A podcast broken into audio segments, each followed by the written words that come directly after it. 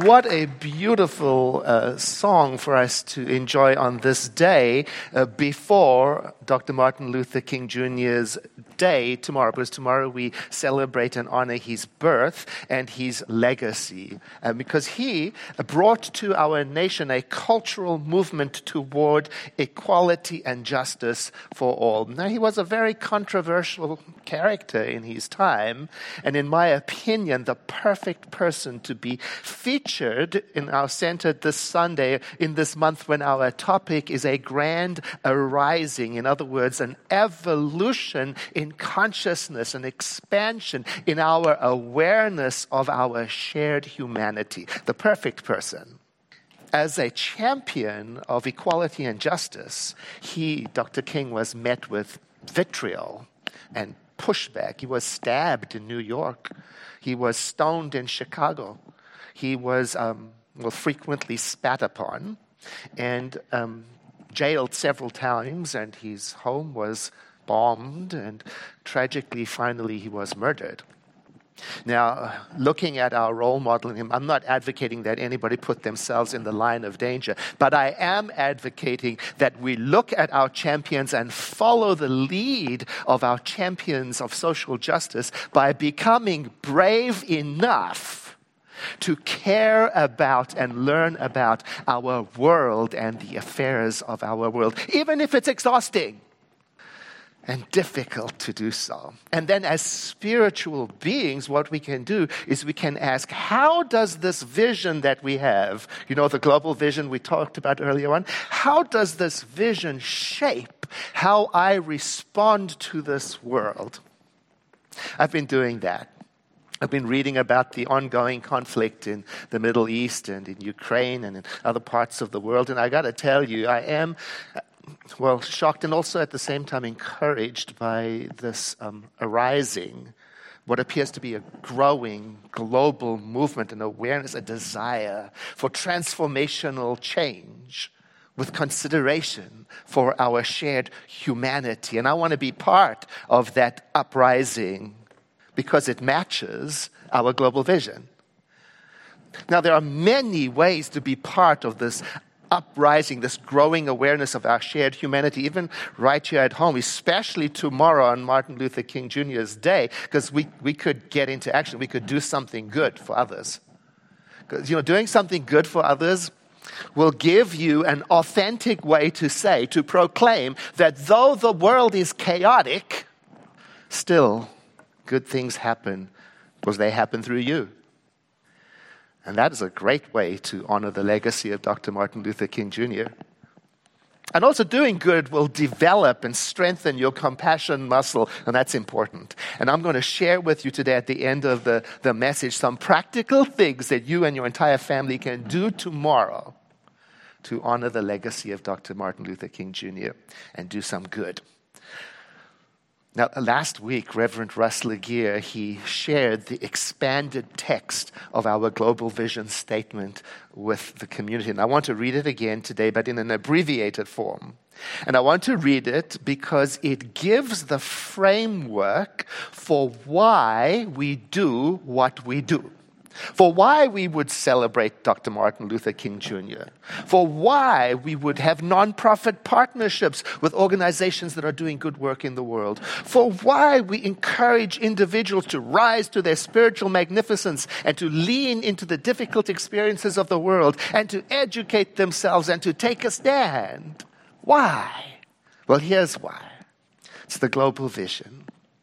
We envision all people and all beings and all life as expression of the divine, and we see a world in which everyone lives in alignment with their highest spiritual principle, emphasizing connection with each other. We envision humanity awakening to its spiritual magnificence and discovering the creative power of their thought. We see a world in which we live and grow as one global family that respects and honors the interconnectedness of all life, we envision a world where personal responsibility joins with social conscience everywhere politics, corporations, academic circles, everywhere. And we envision a world in which everyone has enough food, a home, a sense of belonging, peace, justice. And we envision a world in which resources are valued, cared for, grown and shared, and we envision a worldwide culture in which forgiveness is the norm, and we envision a world that has renewed its emphasis on beauty and nature and love through creativity and art and aesthetics. In other words, we envision a world that works just a little bit better for everyone. Now, with that vision guiding a person who calls themselves a practicing member of the Center for Spiritual Living, with that vision in my heart and in my mind, now I can ask, how does this vision influence my actions? How does it inform me where to put my attention and where to put my energy in life? Because here at the center, we learn that the, there's value in cultivating this inner awareness and cultivating inner peace because we know it can influence the external world. And today I'm asking, is it enough to envision a world where everyone is free from violence? Or to wish that citizens and, and leaders will be guided by spiritual wisdom? Is it enough to admire the resilience of those who still hope for global assistance while they are in imminent danger? Perhaps I can go deeper. Perhaps I can ask, what actions can I take to further that vision? Now, each person will respond differently in their own way, according to what the seat of compassion in them guides them to do. When I asked myself that question, what came to me, I felt this urge to go to Amnesty International and sign that petition for an immediate end to the conflict in Gaza. That was mine to do to prevent further humanitarian crisis. And another action I feel strongly called to do is to continue to learn and educate myself about conflicts in this world and the condition of human rights. That's mine to do. And then as I learn, now I can speak to people in my circle about what I'm learning and about what I think I understand. And then check my perspective and my bias and my prejudice through talking about it, especially with people who don't share my opinion. because I want to, and I learned this at the center, I want to balance my inner work with outer action. I do believe in spiritual mind treatment. That's our form of affirmative prayer. I do believe in visioning and the use of imagination. And I do believe that these tools can help me stay open to the possibility of something extraordinary and miraculous happening. And I also believe that these tools can guide me when I use them and pay attention to them. They can guide me into action if I will listen. And I believe your perspective and your action is vital too. Now, I can't tell you what to do in the world, but let's say, for example, if you feel the urge and you feel that you're starting to be moved to learn more about human rights issues in the world, there's so much resource out there. You just have to be willing to go and look. You might be interested in reading the United Nations Human Rights Resources webpage or you might find the Amnesty International's educational research page very useful. Or you might find Harvard School of Public Health brief introduction to human rights, which is not brief, but so good. Now, human rights, racial and gender equality, these are not explicitly discussed in the textbooks of our tradition, the science of mind text that we use. They're not explicitly addressed yet. Our founder, Dr. Ernest Holmes, was an advocate for equality. Let me tell you a story I've told before. In 1945, our magazine, our movement has a magazine, it's called The Science of Mind. And in it, it used to feature a list of all the centers for spiritual living across the nation, across the world. And in 1945, this list of centers separated out the Third Church of Religious Science, that was one of our centers, and put it at the bottom of the list with an asterisk and a designation of colored. Dr. Ernest Holmes himself got into it. He intervened and he made sure that that error was corrected right quick and that would never be made again.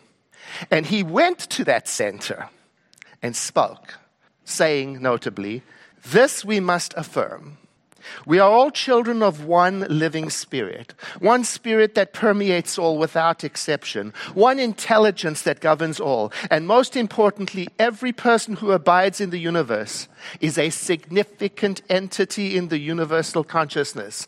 Our doors, and now he's talking to us today and for us, our doors will forever be open to all, whoever you are, be proud. You are a divine idea in the mind of God. See what he was doing? He was balancing his inner conviction with outer action. He didn't just think about it and say affirmations.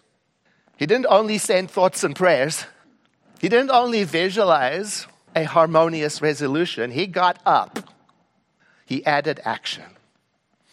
Now, at the time, Reverend Arthur Twine was the senior minister at the Third Church of Religious Science, and today, Reverend Twine's granddaughter, Reverend Stacy Hilton is the Las Vegas Center for Spiritual Living's co senior minister and also an active leader within Centers for Spiritual Living. And on this day, when we celebrate Dr. King's legacy, it's very important to me to remember our history and also honor the black New Thought leaders of our past and our present.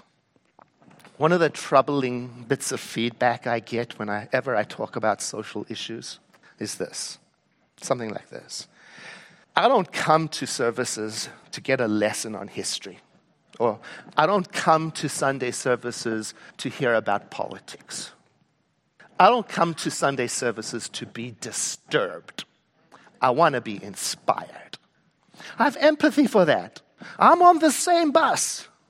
And yet, right in the words of our global vision, right inside of our teaching of oneness and connection, there seems to be, at least to me, there seems to be an imperative to grow beyond what I'm comfortable with and to continue to evolve and contribute to the world to change my life. Today, I realize again that to choose to not grow, to choose to not face the challenges of the world, is a form of privilege. For me, it's a privilege to have the choice to not have to think about it to not have to talk about politics, to not have to address oppression. It's a privilege that those who are suffering do not have. I read a social media post. There's a, a white woman who's talking about privilege, and she wrote this I am worried because my son is starting to drive. Anybody who has a son starting to drive can probably identify with her. What I'm not worried about is how the police will treat him if he is pulled over. That is a privilege I have that African American mothers do not have access to. And I'm guessing that they don't want me to lose my privilege, they just want to have it too. Now, I learned in this science of mind teaching that things like privilege and bias and blind spots, these make up what we call, in the language of our teaching, our hidden belief system. And they're hidden belief systems because they are the invisible influences that are working inside of us, influencing how I move through this world. They might even be keeping me stuck where I am. That's why we learn to change our mind, to change our lives. They might be keeping, they might be also contributing to keeping the whole world around me through my expression stuck where it is. And then as I become aware of them, my privilege, my bias, as I become aware of them, then I can start contributing to the world in a different new way. And that is how a new day begins. By the way, Harvard University has an online implicit bias association quiz. We've put it on our website. So if you go to our website, you'll see the Harvard Implicit Bias Association quiz that you can use to explore and examine your thinking about what is masculine and what is feminine in your thinking. You might be surprised. I was. It's a way of examining your inner life. And Eckhart Tolle tweeted a long time ago, he tweeted, the moment you start watching your thoughts, a higher level of consciousness becomes activated. That's how we awaken to a new day by watching our thoughts, looking at what we take as normal, take for granted, discover as we can what is hidden below the surface, and then expand from that.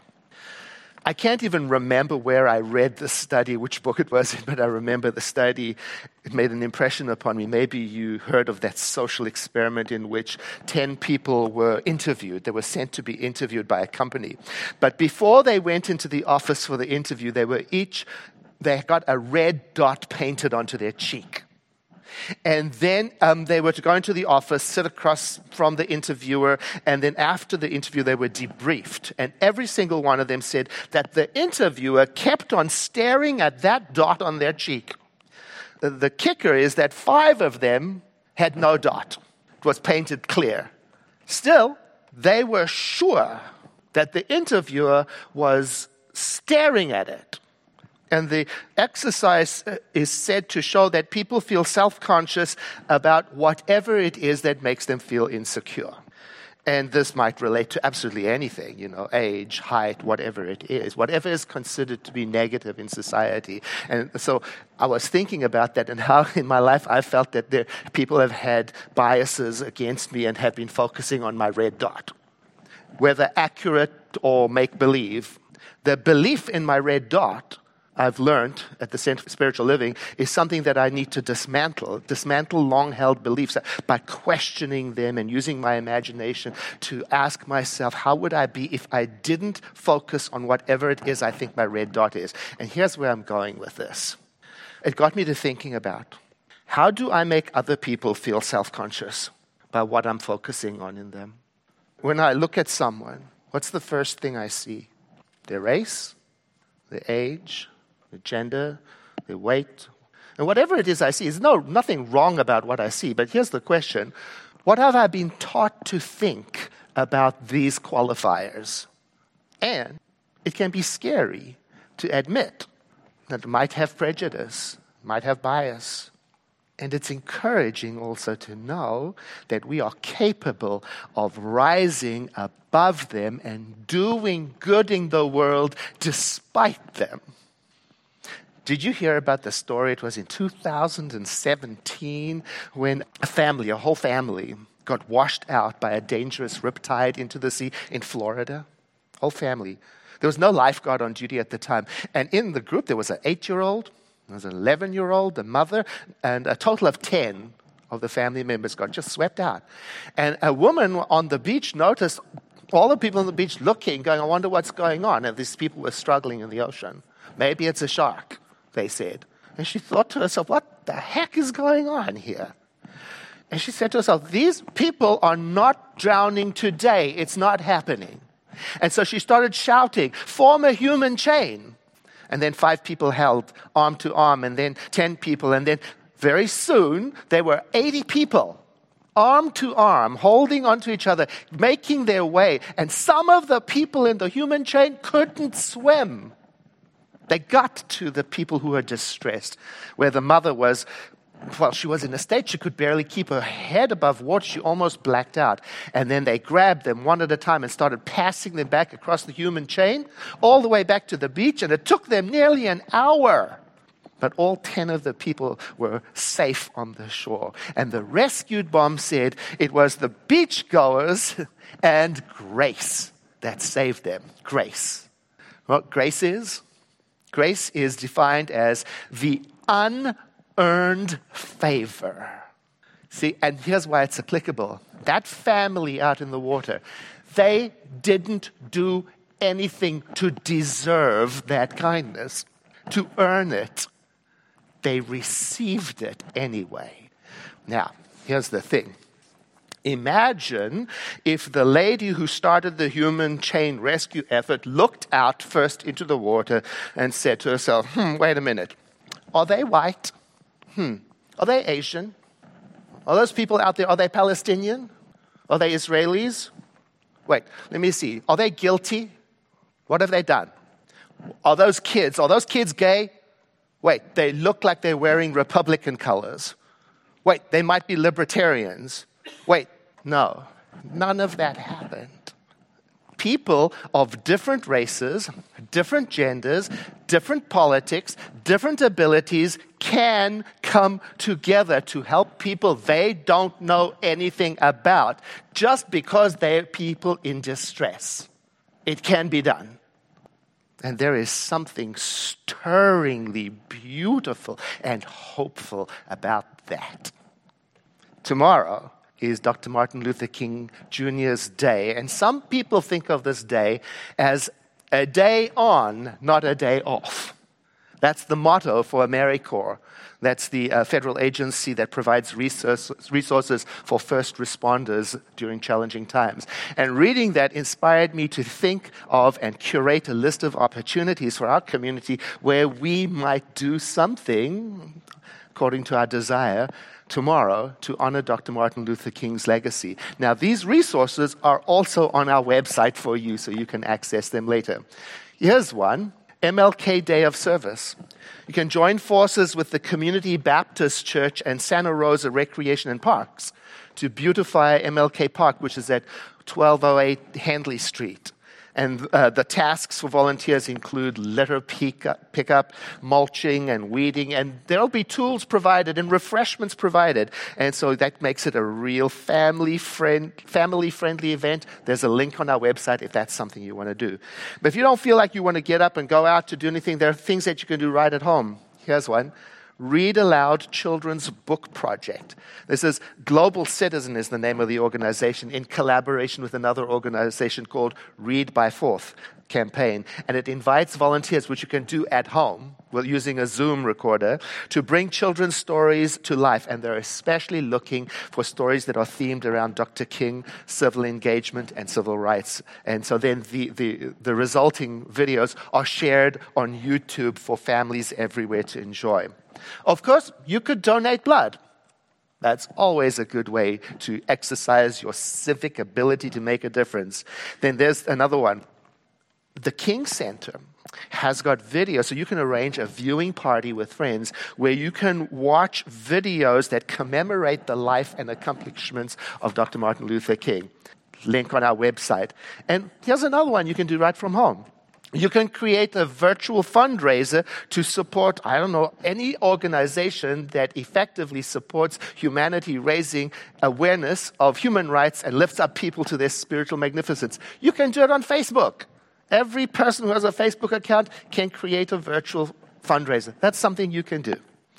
This Martin Luther King Jr. Day is awakening in me a reminder that we are capable of loving kindness that we have the power to look beyond our conditioning and our biases and do good anyway. That we don't have to wait until our lives and our minds and our hearts are perfect before we do something to help those who are struggling.